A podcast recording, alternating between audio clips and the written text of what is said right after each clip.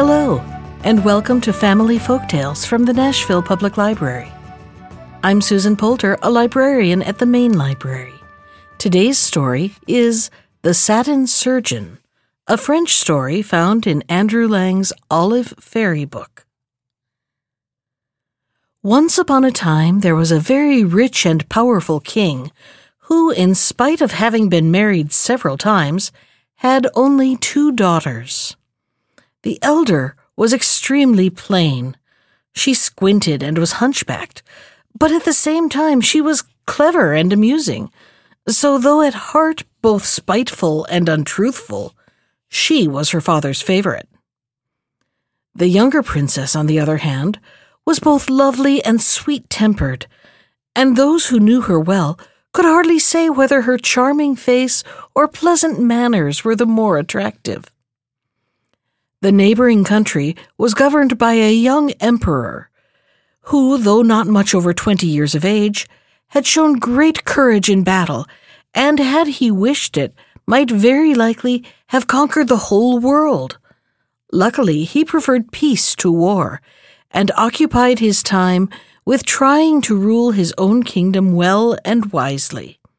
His people were very anxious that he should marry, and as the two princesses were the only ladies to be heard of who were of suitable age and rank, the emperor sent envoys to their father's court to ask for the hand of one of them in marriage.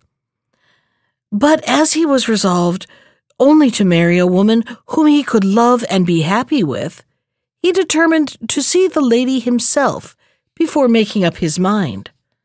For this purpose, he set out in disguise not long after the departure of his ambassadors, and arrived at the palace very soon after they did. But as he had foolishly kept his plan secret, he found when he reached the court that they had already made proposals for the elder princess. Now the emperor might just as well have gone openly, for his presence soon became known, and when the king heard of it, he prepared to receive him royally though of course he had to pretend that he had no idea who he was. So it was settled that the ambassadors should present their master under the name of one of the princes, and in this manner he was received by the king. At night there was a grand ball at which the young emperor was able to see the two princesses and to make their acquaintance. The ugly face and figure and spiteful remarks of the elder displeased him so greatly that he felt he could not marry her even if she owned ten kingdoms, whilst the sweet face and gentle manners of the younger sister charmed him so much that he would gladly have shared his throne with her had she been only a simple shepherdess. He found it very difficult to conceal his thoughts and to pay the elder princess the amount of attention due to her, though he did his best to be polite. While all he saw or heard during the next few days only increased his love for her younger sister, and at last he confessed that his dearest wish was to make her his wife, if she and her father would grant his desire he had commanded his ambassadors to put off their farewell audience for a little time, hoping that the king might perceive the state of his feelings. But when it could be deferred no longer, he bade them propose in his name for the younger princess. On hearing this news, so different from what he had been led to expect, the king, who, as we have said before, was devoted to his elder daughter and entirely under her influence, could hardly contain his displeasure. Directly the audience was over, he sent for the princess and told her of the insolent proposal the emperor had made for her sister. The princess was even more furious than her father, and after consulting together, they decided to send the younger daughter to some distant place out of reach of the young emperor. But where this should be, they did not quite know. However, at length, after they had both racked their brains to find a suitable prison, they fixed on a lonely castle called the Desert Tower, where they thought she would be quite safe. Meanwhile, it was thought best to let the court gaieties go on as usual, and orders were given for all sorts of splendid entertainments. and on the day that was fixed for carrying off the princess, the whole court was invited to a great hunt in the forest. The emperor and the young princess were counting the hours till this morning, which promised to be so delightful. The king and his guest arrived together at the meeting place. But what was the surprise and distress of the young man at not seeing the object of his love amongst the ladies present? He waited anxiously, looking up and down, not hearing anything that the king said to him, and when the hunt began and she still was absent, he declined to follow and spent the whole day seeking her, but in vain. On his return, one of his attendants told him that some hours before he had met the princess's carriage, escorted by a troop of soldiers who were riding on each side so that no one could get speech of her. He had followed them at a distance and saw them stop at the desert tower, and on its return, he noticed that the carriage was empty. The emperor was deeply grieved by this news. He left the court at once and ordered his ambassadors to declare war the very next day unless the king promised to set free the princess. And more than this, no sooner had he reached his own country than he raised a large army with which he seized the frontier towns before his enemy had had time to collect any troops. But ere he quitted the court, he took care to write a letter to his beloved princess, imploring her to have patience and trust to him. And this he gave into the hands of his favorite equerry, who would, he knew, lay down his life in his service. With many precautions, the equerry managed to examine the surroundings of the tower, and at last discovered not only where the princess lodged, but that a little window in her room looked out on a desolate plot full of brambles.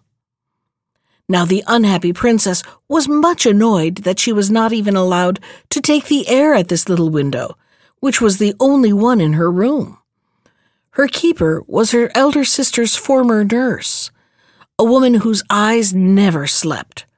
Not for an instant could she be induced to stir from the side of the princess, and she watched her slightest movement. One day, however, the spy was for once busy in her room, writing an account of the princess to her elder sister, and the poor prisoner seized the opportunity to lean out of the window. As she looked about her, she noticed a man hidden among the bushes, who stepped forward as soon as he caught sight of her, and showed her a letter which he took from his jerkin. She at once recognized him as one of the emperor's attendants and let down a long string to which he tied the letter. You can fancy how quickly she drew it up again, and luckily she had just time to read it before her jailer had finished her report and entered the room. The princess's delight was great, and next day she managed to write an answer on a sheet of her notebook and to throw it down to the equerry, who hastened to carry it back to his master. The emperor was so happy at having news of his dear princess that he resolved at all risks to visit the desert tower himself, if only to see her for a moment. He ordered his equerry to ask leave to visit her, and the princess replied that she should indeed rejoice to see him, but that she feared that her jailer's watchfulness would make his journey useless unless he came during the short time when the old woman was writing alone in her own room. Naturally, the bare idea of difficulties only made the emperor more eager than ever.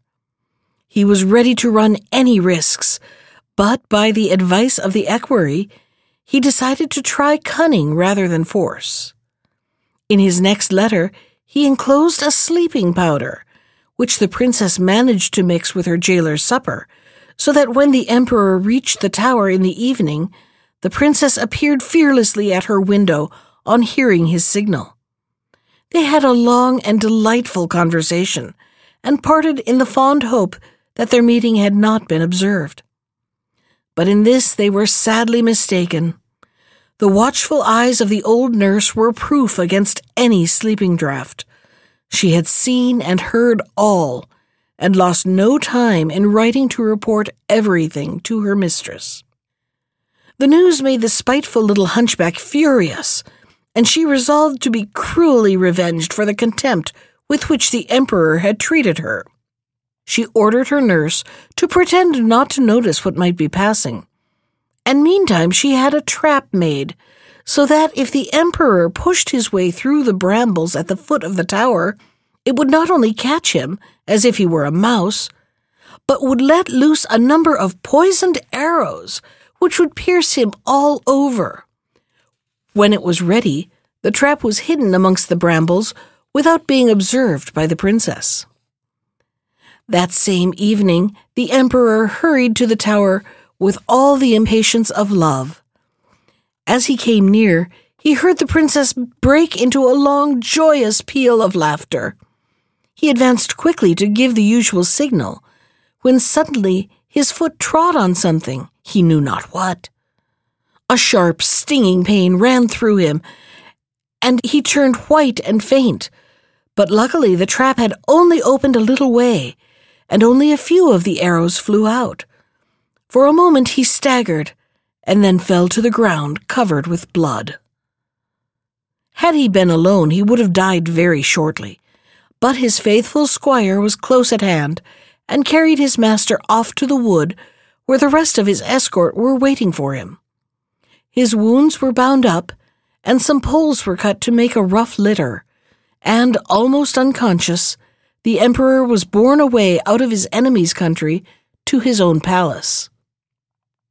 All this time, the princess was feeling very anxious.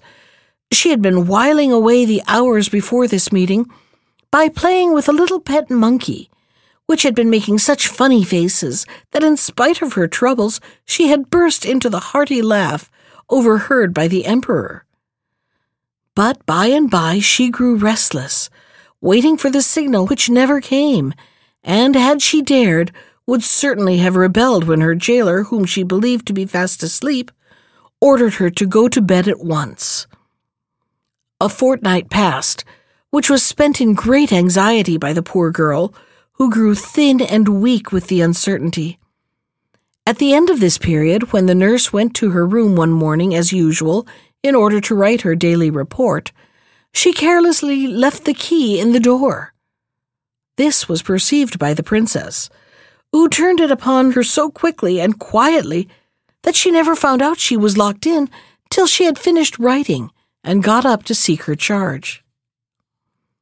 Finding herself free, the princess flew to the window, and to her horror, saw the arrows lying about amongst the blood-stained brambles.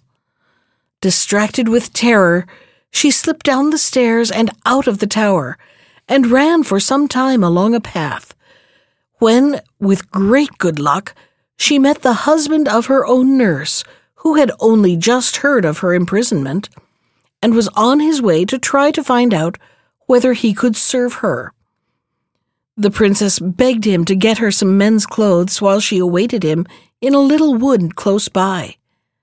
The good man was overjoyed to be of use, and started at once for the nearest town, where he soon discovered a shop where the court lackeys were accustomed to sell their masters' cast off clothes. The princess dressed herself at once in the disguise he had brought which was of rich material and covered with precious stones. And putting her own garments into a bag, which her servant hung over his shoulders, they both set out on their journey. This lasted longer than either of them expected. They walked by day as far as the princess could manage, and by night they slept in the open air. One evening they camped in a lovely valley, watered by a rippling stream, and towards morning the princess was awakened by a charming voice singing one of the songs of her own childhood. Anxious to find out where the sound came from, she walked to a thicket of myrtles, where she saw a little boy with a quiver at his back and an ivory bow in his hand, singing softly to himself as he smoothed the feathers of his shafts. Are you surprised at seeing my eyes open? he asked with a smile. Ah, I am not always blind, and sometimes it is well to know what sort of a heart needs piercing. It was I who sent out my darts the day that you and the Emperor met. So, as I have caused the wound, I am duty bound to find the cure. Then he gave her a little bottle full of a wonderful salve with which to dress the Emperor's wounds when she found him. In two days you can reach his palace, he said. Do not waste time, for sometimes time is life. The princess thanked the boy with tears in her eyes and hastened to awake her guide so that they might start and set off at once on their way. As the boy had foretold, in two days the tower and walls of the city came in sight, and her heart beat wildly at the thought that she would soon be face to face with the emperor. But on inquiring after his health, she learned, to her horror, that he was sinking fast. For a moment her grief was so great that she nearly betrayed herself. Then, calling all her courage to her aid, she announced that she was a doctor, and that if they would leave him in her charge for a few days, she would promise to cure him. Now, in order to make a good appearance at court, the new doctor resolved to have an entire suit made of pale blue satin. She bought the richest, most splendid stuff to be had in the shops, and summoned a tailor to make it for her, engaging to pay him double if he would finish the work in two hours. Next, she went to the market, where she bought a fine mule, bidding her servant see that its harness was adorned with trappings of blue satin also. Whilst all was being made ready, the princess asked the woman in whose house she lived whether she knew any of the emperor's attendants, and found to her satisfaction that her cousin was his majesty's chief valet. The doctor then bade the woman inform everyone she met that on hearing of the emperor's illness, a celebrated surgeon had hastened to attend him and had undertaken to cure him entirely, declaring himself prepared to be burnt alive in case of failure. The good woman, who loved nothing better than a bit of gossip, hurried to the palace with her news. Her story did not lose in telling. The court physicians were very scornful about the newcomer, but the emperor's attendants remarked that, as in spite of their remedies his majesty was dying before their eyes, there could be no harm in consulting this stranger. So the Lord Chamberlain begged the young doctor to come and prescribe for the royal patient without delay. And the doctor sent a message at once that he would do himself the honor to present himself at the palace, and he lost no time in mounting his mule and setting out. As the people and soldiers saw him ride past, they cried out, Here comes the satin surgeon! Look at the satin surgeon! Long live the satin surgeon! And on arriving, he was announced by this name and at once taken to the sick room of the dying man. The emperor was lying with his eyes closed and his face as white as the pillow itself. But directly he heard the newcomer's voice, he looked up and smiled, and signed that he wished the new doctor to remain near him. Making a low bow, the satin surgeon assured the emperor that he felt certain of curing his malady but insisted that everyone should leave the room except the emperor's favorite equerry. He then dressed the wounds with the magic salve which the boy had given him, and it so relieved the emperor's pain that he slept soundly all that night. When morning broke, the courtiers and doctors hurried to the emperor's chamber and were much surprised to find him free of pain but they were promptly ordered out of the room by the satin surgeon, who renewed the dressings with such good results that next morning the emperor was nearly well and able to leave his bed. As he grew stronger, his thoughts dwelt more and more on the cause of all his sufferings, and his spirits grew worse as his health grew better. The face and voice of his new doctor reminded him of the princess who had, he imagined, betrayed him and caused him such dreadful torture. And unable to bear the thought, his eyes filled with tears. The doctor noticed his sad countenance and did all he could to enliven his patient with cheerful talk and amusing stories, till at last he won the emperor's confidence and heard all the story of his love for a lady who had treated him cruelly, but whom, in spite of everything, he could not help loving. The satin surgeon listened with sympathy and tried to persuade the emperor that possibly the princess was not so much to blame as might appear. But eager though the sick man was to believe this, it took a long while to persuade him of it. At length, a day came when the emperor was nearly well, and for the last time the doctor dressed the wounds with the precious salve. Then both patient and surgeon, being wearied out with something they could not explain, fell asleep and slept for hours. Early next morning, the princess, having decided to resume her own clothes, which she had brought with her in a bag, dressed herself with great care and put on all her jewels so as to make herself look as lovely as possible. She had just finished when the emperor awoke feeling so strong and well that he thought he must be dreaming. Nor could he believe himself to be awake when he saw the princess draw aside his curtains. For some minutes they gazed at each other, unable to speak, and then they only uttered little gasps of joy and thankfulness. By and by, the princess told him the whole story of her adventures since their last interview at the desert tower and the emperor, weak as he was, threw himself at her feet with vows of love and gratitude, without ever giving a thought to the fact that the household and court physicians were awaiting their summons in the anteroom. The emperor, anxious to prove how much he owed to the satin surgeon, opened his door himself, and great was everyone's surprise and joy at seeing him in such perfect health. Like good courtiers, they hastened in to praise and compliment the satin surgeon. But what was their astonishment on finding that he had disappeared, leaving in his place the loveliest princess in the whole world. Whilst thanking the surgeon for his miraculous cure, you might at the same time do homage to your empress, observed the emperor.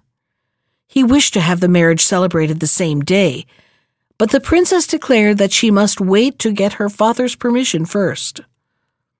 Messengers were therefore instantly dispatched to the neighboring capital, and soon returned with the king's consent, for he had lately discovered all the mischief caused by his elder daughter. The spiteful princess was so furious at the failure of her plans that she took to her bed and died in a fit of rage and jealousy. No one grieved for her, and the king, being tired of the fatigues of government, gave up his crown to his younger daughter. So the two kingdoms henceforth became one. That was The Satin Surgeon from Andrew Lang's Olive Fairy Book. Special thanks to Ginger Sands for our theme music. You can find more of Ginger's music at iTunes or on her website at www.gingersands.com. And if you'd like to comment on today's story, send me an email. I can be reached at susan.poulter, that's P O U L T E R, at nashville.gov. Thanks for listening.